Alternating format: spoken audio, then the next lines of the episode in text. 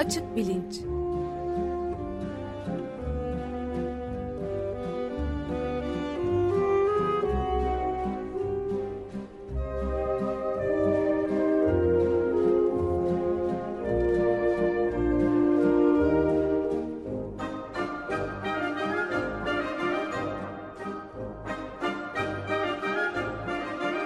Güven Güzeldere ile bilim ve felsefe sohbetleri. Günaydın Güven Bey. Ee, günaydın Ömer Bey. Günaydın Güven Bey. Günaydın Can. Merhabalar. Merhaba. Bıraktığımız yerden doğru ilerleyelim diye konuşmuştuk. Yani telekinezi bir bilimsel temelleri olan bir şey midir diye bir tartışmaya başlamıştık. Onun üzerinden biraz daha devam edelim diyelim. Tamam edelim. Ee, aslında yani genel olarak parapsikoloji hakkında bir iki bir şey söyleyeyim. Daha sonra da e, dua yoluyla uzaktan iyileştirme konusunda ilginç bir çalışma ve onun ilginç bir hikayesi var. 10 e, sene önce ya dayanan Amerika'dan. E, ondan bahsedeyim çünkü e, en çok bu konuda soru geliyor. E, yani telekinezi deyince peki duaya inanıyor musunuz? Duanın gücü var mı? Beddua ile insanlara e, herhangi bir kötülük yapmak mümkün olur mu filan diye. E, evet bu şimdi, şifacılıkla da bağlantısı var mı bilmiyorum bunun. E, İngilizce'de buna uzaktan şifacılık e, deniyor Değil bu çalışmaya. Distance healing. E, o mudur şifacılık? E, bilmiyorum sizin kastettiğiniz şey. Yani siz e, birisinin sağlığı için dua ediyorsunuz. Evet. E, ve o kişi sağlığında bir iyileşme gelişme oluyor. Şey bu e, evet. uzaktan şifacılık denen hikaye. Uzaktan şifacılık tabii aslında bir tür telekinezi. Yani e, sizin doğrudan e, fiziksel bir etkide bulunamadığınız e, bir kişiye ya da bir nesneye e, düşünce yoluyla etkide bulunabilmeniz. E, geçen hafta bahsetmiştik telekineziden gayrı e, birkaç alt kümesi daha var parapsikolojinin. Bir tanesi telepati. E, uzağınızda olan insanların aklından ne geçiyor bunu düşünce yoluyla öğrenmek. E, bir de işte bazen duru görü diyorlar. E, precognition diye geçiyor. Ön bilişim diye ben çevirmiştim. E, bir takım olayları henüz e, o olaylar olmadan e, görebilmek, e, anlayabilmek olacaklarını. E, şimdi telekinezi de telepati de aslında bence bu ön bilişim denen şeyden farklı. E, şu açıdan e, beyin e, elektriksel aktivitesi olan bir organ. E, çünkü içindeki kimyasal e, yapıdan dolayı e, iki ucu arasında bir elektrik, e, bir voltaj farkı olan bir organ. Voltaj farkı olan her nesnede olduğu gibi orada da beynin bir ucundan öbür ucuna doğru bir e, zayıf bir elektrik akımı var. E, elektrik akımı olan her nesnede bu akımı ölçmek mümkün. E, bu akımın e, neden olduğu elektrik dalgalarını. Yani sonuçta enerji üreten bir organdan bahsediyoruz beyinden. E, dolayısıyla bu enerjiyi bir şekilde e, diyelim uzaktaki nesneleri etkilemek üzere dönüştürmek mümkün olabilir mi? Belki olabilir. Yani bu böyle çok zayıf bir enerji olduğundan e, işte öyle çatalları eğip bükecek kadar bir e, güce sahip değil. Ama e, sonuçta unutmayalım ki mesela e, 50 sene önce yaşamış bir insan için herhalde televizyonu uzaktan kumandayla açıp kapamak e, hayal edilemez bir şey değil. E, halbuki işte içinde iki küçük pil olan e, küçük cihaz e, gerekli sinyali e, üretebiliyor ve televizyonda da o sinyali anlayacak bir e, arayüz söz konusu. Televizyonu açıp kapamak böylece mümkün olabiliyor. Benzer bir şekilde yani bizim beynimiz mesela biz düşünce gücüyle televizyonları açıp kapayamıyoruz ama e, beynimizin ürettiği e, enerjiyi televizyonun anlayacağı hale getirmek ya da o, o ikisi arasında bir e, çeviri yapacak bir arayüz e, mekanizması kurmak aslında fiziksel olarak mümkün. Yani uzaktan kumanda cihazının ürettiği sinyale benzer bir sinyali üreten bir çipi işte vücudunuza yerleştirsiniz. Ee, uzaktan belki düşünce gücüyle televizyonları açıp kapıyor olabilirsiniz. Çok da önemli bir şey olmaz. Ee, bunu anlatmaya çalışıyorum. Ama öte yandan mesela bu ön bilişim denen şey yani sizin başınıza yarın ne geleceğini benim bugünden bilmem e, hiçbir şekilde e, yani anladığımız anlamda fizik teorileri dışında hiçbir şekilde e, anlamamıza imkan olmayan bir e, iddia. Evet. E, dolayısıyla parapsikolojinin alt kolları arasında da böyle daha fiziksel mekanizmalar aracılığıyla açıklanabilecek olanlar var. E, daha açıklanması çok daha zor olanlar. Belki de imkansız olanlar var. E, en çok aslında e, şey e, bu konularda yatırım ve para e, Amerika Birleşik Devletleri'nden ve eski Sovyetler Birliği'nden gelmiş 1970'lerde ve 80'lerin başında. E, çünkü savaş stratejilerinin bir parçası olarak mesela telepatiyi ya da telekinezi kullanabilirler mi diye düşünüyorlar. E, tabii yani tahmin edebilirsiniz çok e, harika bir şey olurdu herhalde. E, şeyde Washington'da oturuyorsunuz ve Moskova'daki insanların aklından ne geçtiğini e, bilebiliyorsunuz. Ya da bir medyum e, getirttiniz. O konsantre olup işte e, Sovyetler şimdi şöyle bir şey planlıyor filan diye size bütün bilgileri veriyor. E, anlatacağım hikaye de bu uzak şifacılık hikayesi de aslında bununla bağlantılı. Şöyle e, Sovyetler Birliği e, özellikle bu telepati konularında e, çok yatırım yapıyor filan diye bir e, e, Amerikan casuslarından haber gelince Amerika Birleşik Devletleri eyvah biz geri kalıyoruz e, diye e, paniğe kapılarak e, bu konuya para akıtmaya karar veriyorlar ve 1970'lerin başında e, Stanford Research Institute denilen Stanford Araştırma Enstitüsü ismiyle e, bilinen ve Stanford Üniversitesi'nin hemen komşusunda komşusu olan hemen yakınında bir e, binada yer alan bir araştırma enstitüsüne 25 milyon dolarlık bir bağışta bulunuyor. 20 sene sürecek bir e, telepati e, telepati ve telekinezi özellikle e, çalışmalarını desteklemek için. E, bu fonu yöneten iki kişi var. İkisi de fizikçi. Bir tanesinin adı Harold Puthoff, öbürünün adı Russell Tark bizim hikayemize konu olan bilim insanı da bu Russell Targ'ın kızı aslında. E, Stanford Research Institute'da bu araştırma enstitüsünde bunlar bir 20 sene boyunca 1970'lerden başlayarak e, bir sürü araştırma yapıyorlar.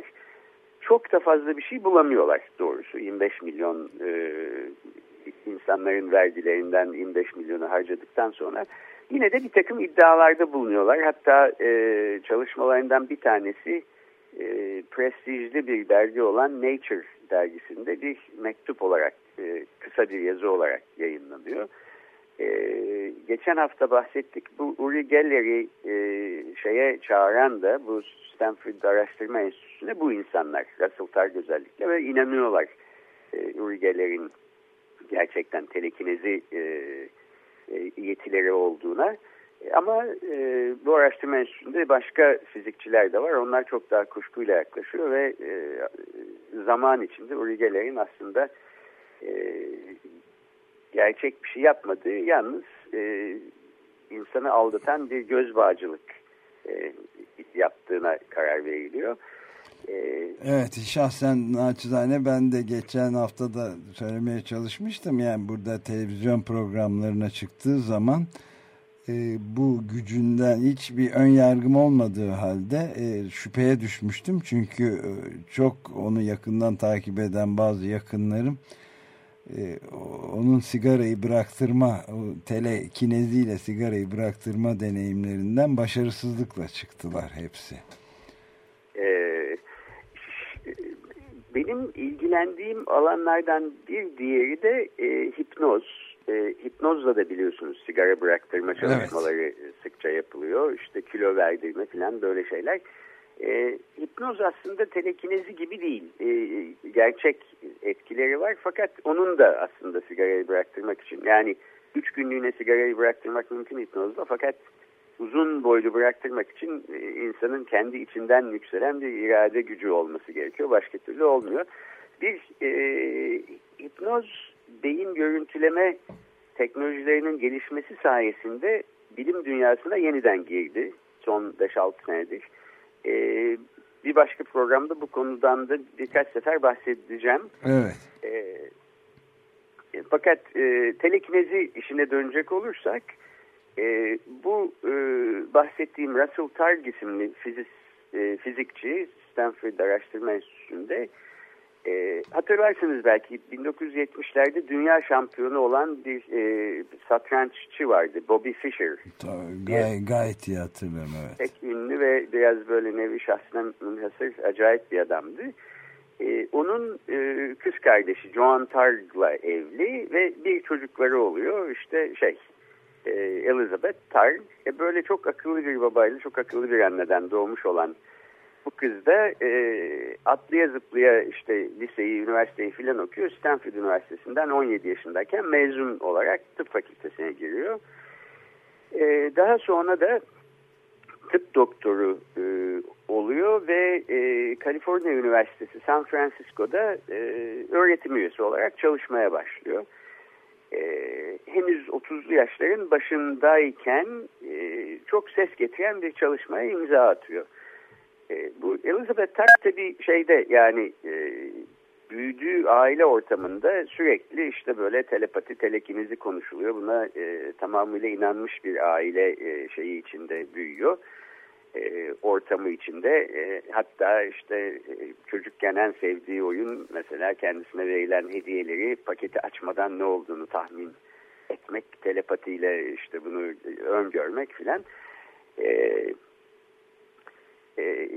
40 e, AIDS hastasıyla bir çalışma yapıyor. Bu e, AIDS hastalarının e, hepsi yaklaşık olarak aynı derecedeler hastalığın ilerlemesi açısından. Bunları A grubu ve D grubu diye iki gruba bölüyor 20'şer kişilik. hastaların hepsine sizin için sizin sağlığınızın iyileşmesi için sizin tanımadığınız bir takım insanlar e, dua edebilirler.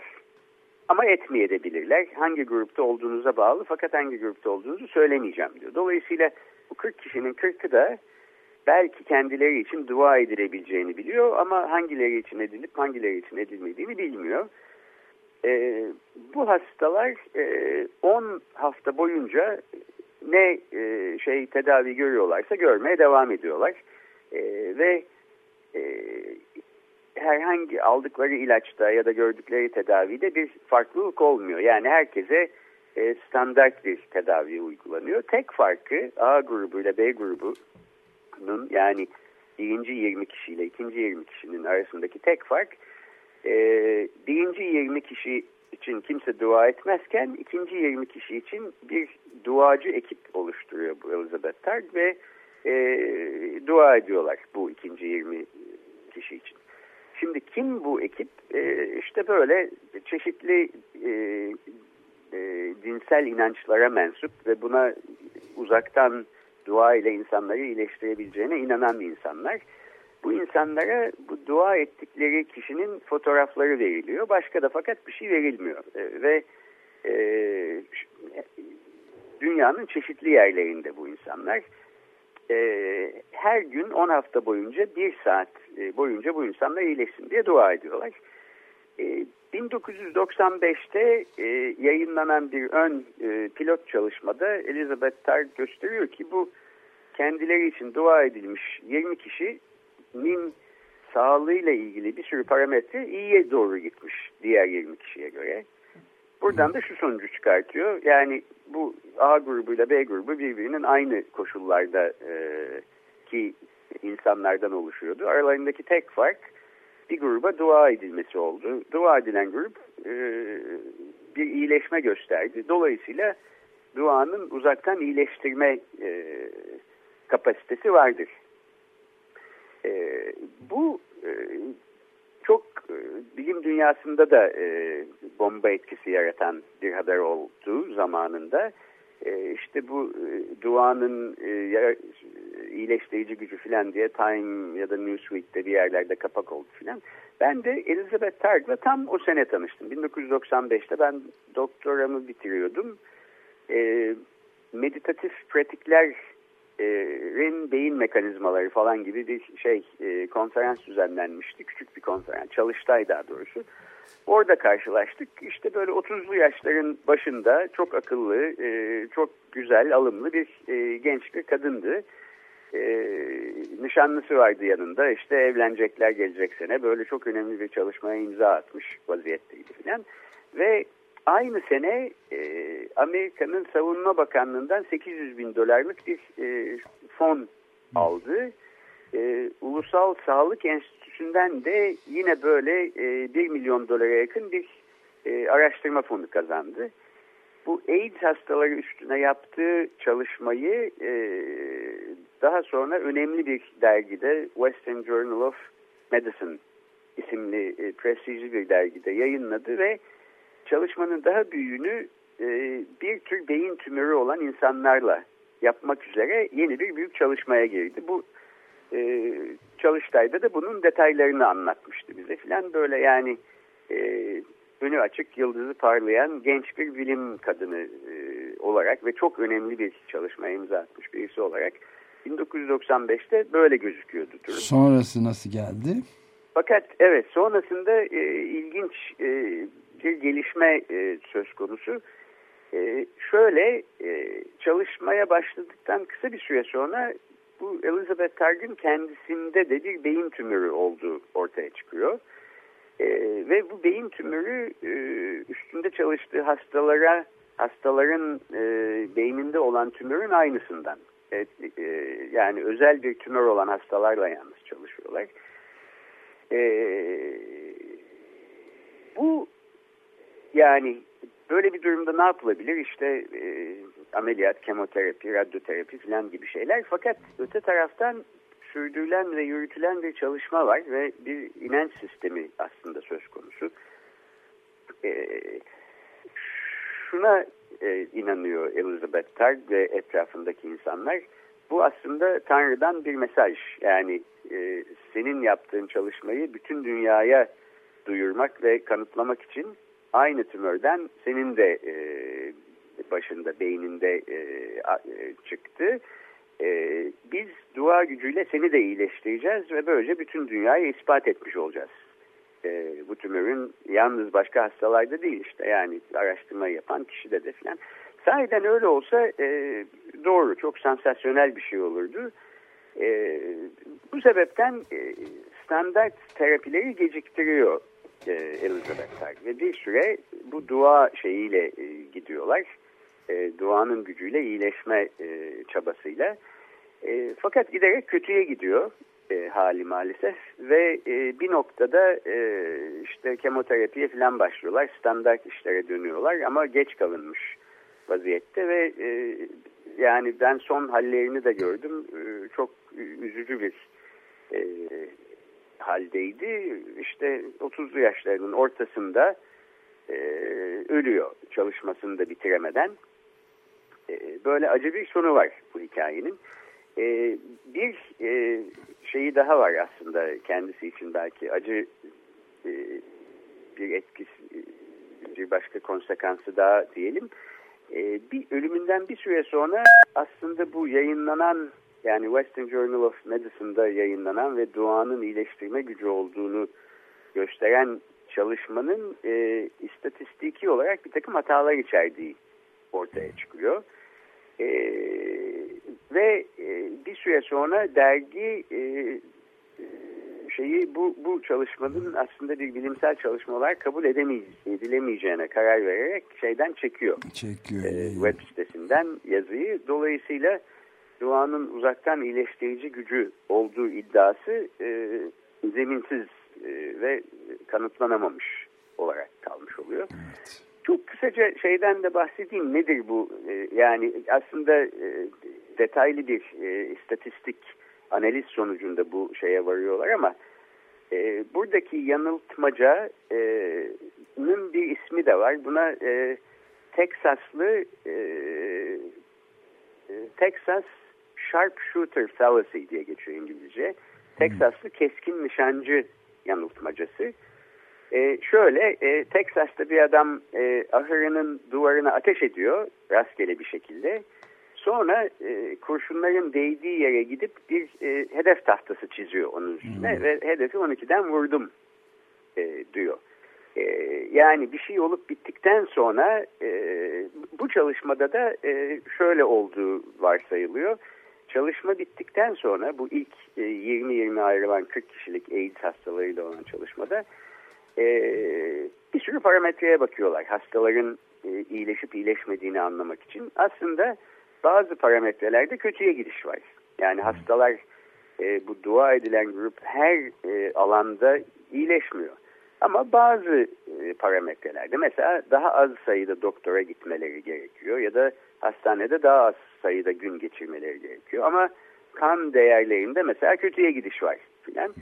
Siz e, iyiye gittiğini düşündüğünüz parametreleri seçip diğerlerini göz ardı ederseniz sanki e, genel olarak bir iyileşme varmış gibi gözüküyor ama bunun tamamıyla şans eseri olması ve sizin için bunların içinden birkaç tane seçmeniz bir anlamda bu Teksaslı keskin nişancının yaptığı gibi e, hedefi önceden saptayıp ateş etmeniz değil, ateş ettiğiniz yere gidip hedefi oturtmanız e, söz konusu olabilir. Evet, buna da, buna da başka da bir e, terim daha aklıma geldi. Gene İngilizceden cherry picking de denebilir. Yani kirazları özel seçme yöntemi pek bilimsel kabul edilmeyen işinize gelen algıları seçme yöntemi. Evet, evet aynen öyle. Aslında e, yani biz dipnot olarak şunu da söyleyeyim. Bu parapsikoloji konusunda bir sürü çalışma var fakat bir sürüsünün çoğunun e, tam da bu yanıltmacadan e, muzdarip olduğu düşünülüyor. Çünkü e, siz yani 40 sene boyunca e, uğraşıp telepati e, gerçek olabilir mi diye e, göstermeye çalışıyorsunuz. E, gerçek olamadığını ya da gerçek olduğunu gösteremediğiniz e, çalışmaları atıyorsunuz e, çöpe. Gerçek olduğunu gösterebildiğiniz anda işte bak gösterdim diyorsunuz. Halbuki 100 e, çalışmanın içinde 99'u olmamış ama bir tanesi olmuş. O bir tanesi tabii ki şans eseri olarak öyle tutabilir. Evet. E, galiba bir İspanyol atasözü e, öyle diyormuş. Çok konuşan bir insan bazen doğru da söyler diye evet. e, e, burada da buna benzer bir durum olduğu düşünülüyor. İşte şeyin Elizabeth Targın hikayesi de böyle. Evet belki bundan bir minicik sonuç da ben çıkarmama izin verirseniz yani telepatiden çok insanların e, günümüz toplumlarının tamamının empati ve sempatiye daha çok ihtiyacı olduğunu söyleyebiliriz herhalde. Ben de tamamen katılıyorum. Yani sonuçta böyle bir şey mümkün olsa bile işte uzaktan çatalları bükmek, filan e, insanlığa pek bir şey katacak bir şey değil. Empatiye, sempatiye. İnsan zihninin başka bir sürü harikulade aslında inanılmaz gücü, kapasitesi, yetisi var. E, bunların üstünde çalışmak bana çok daha anlamlı geliyor doğru. Evet. Peki çok teşekkürler Güven Bey. Görüşmek, Görüşmek üzere, hoşçakalın.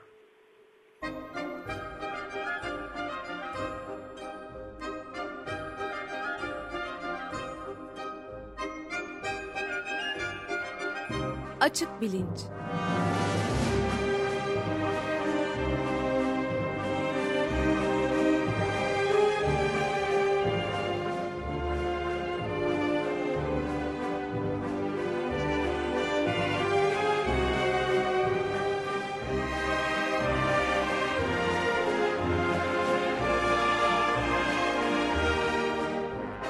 Güven Güzeldere ile bilim ve felsefe sohbetleri.